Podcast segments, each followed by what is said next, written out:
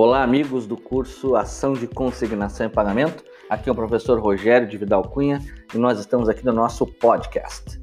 Pessoal, vamos falar então neste podcast sobre a consignação extrajudicial.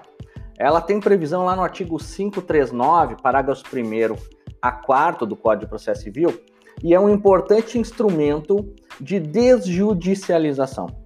Eu sempre digo, especialmente para quem advoga, para quem está uh, exercendo a advocacia, que o futuro está na redução de riscos.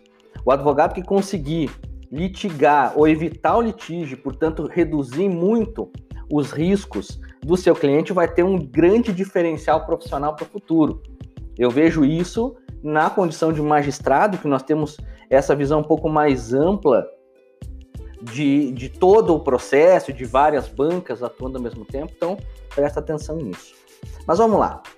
A primeira peculiaridade que eu tenho que lembrar da ação de consignação extrajudicial é que, diferente da ação de consignação judicial, que tem um objeto mais amplo, um objeto de obrigações consignáveis mais amplas, mais amplo, na ação, no procedimento de consignação extrajudicial, somente se admite o depósito de obrigação em dinheiro. Então eu não posso depositar coisas, não posso depositar animais, eu somente posso depositar dinheiro, o que tem lógica por se tratar de uma instituição. A consignação extrajudicial, ela deve ser realizada em instituição bancária oficial, que são aquelas controladas pelo poder público, como é o caso do Banco do Brasil, da Caixa Econômica Federal, de alguns bancos estaduais, como é o caso do Banrisul, que ainda não foram privatizados.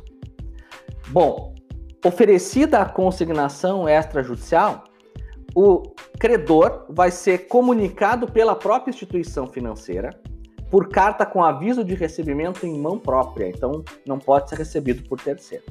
E aí ele vai ter quatro condutas básicas que ele pode adotar. Ele pode aceitar o valor depositado, levanta o valor sem ressalvas, nessa hipótese ele vai ser liberado o devedor é liberado da obrigação.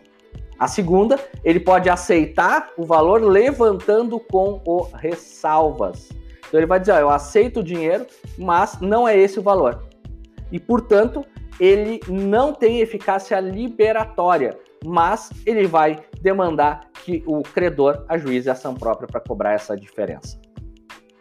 Terceiro, o credor pode não fazer nada, ele pode silenciar e nessa hipótese o devedor estará liberado da obrigação que será extinta. Então, a única hipótese, as duas hipóteses que há extinção do, da obrigação na consignação extrajudicial é quando o credor aceita o valor depositado sem ressalva ou quando o credor, devidamente notificado pela instituição financeira, não faz nada. Nessa hipótese, o credor está, o devedor está liberado da obrigação que está extinta em relação a ele e o valor fica depositado à disposição do credor, com os mesmos índices dos depósitos judiciais.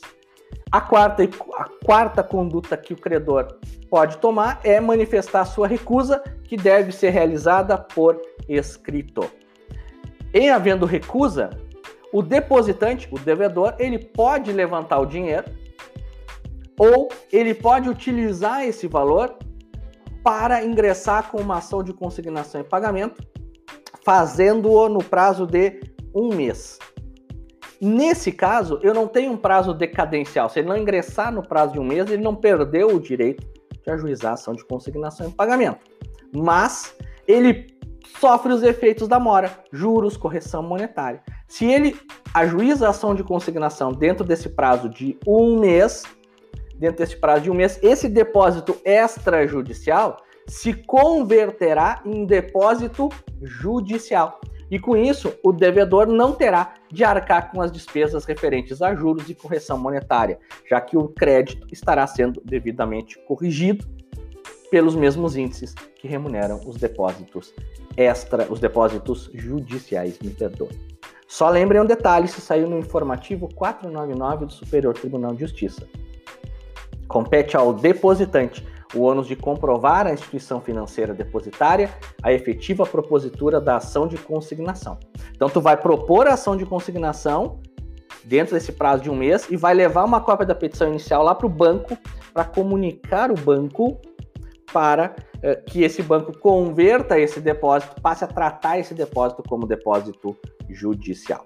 Uma dica prática aqui no finalzinho do nosso podcast que eu te recomendo é sempre realiza o depósito extrajudicial na instituição financeira vinculada, ou seja, ligada ao Tribunal de Justiça ou ao Tribunal do Trabalho que tu for realizar o depósito. Então, por exemplo, quem vai fazer o depósito aqui no Paraná, opte por depositar na Caixa Econômica Federal, que é a instituição que recebe os depósitos judiciais. Então, essa conversão de depósito extrajudicial em depósito judicial vai ser muito, mas muito facilitada. Beleza, pessoal? Espero que estejam gostando dos nossos podcasts.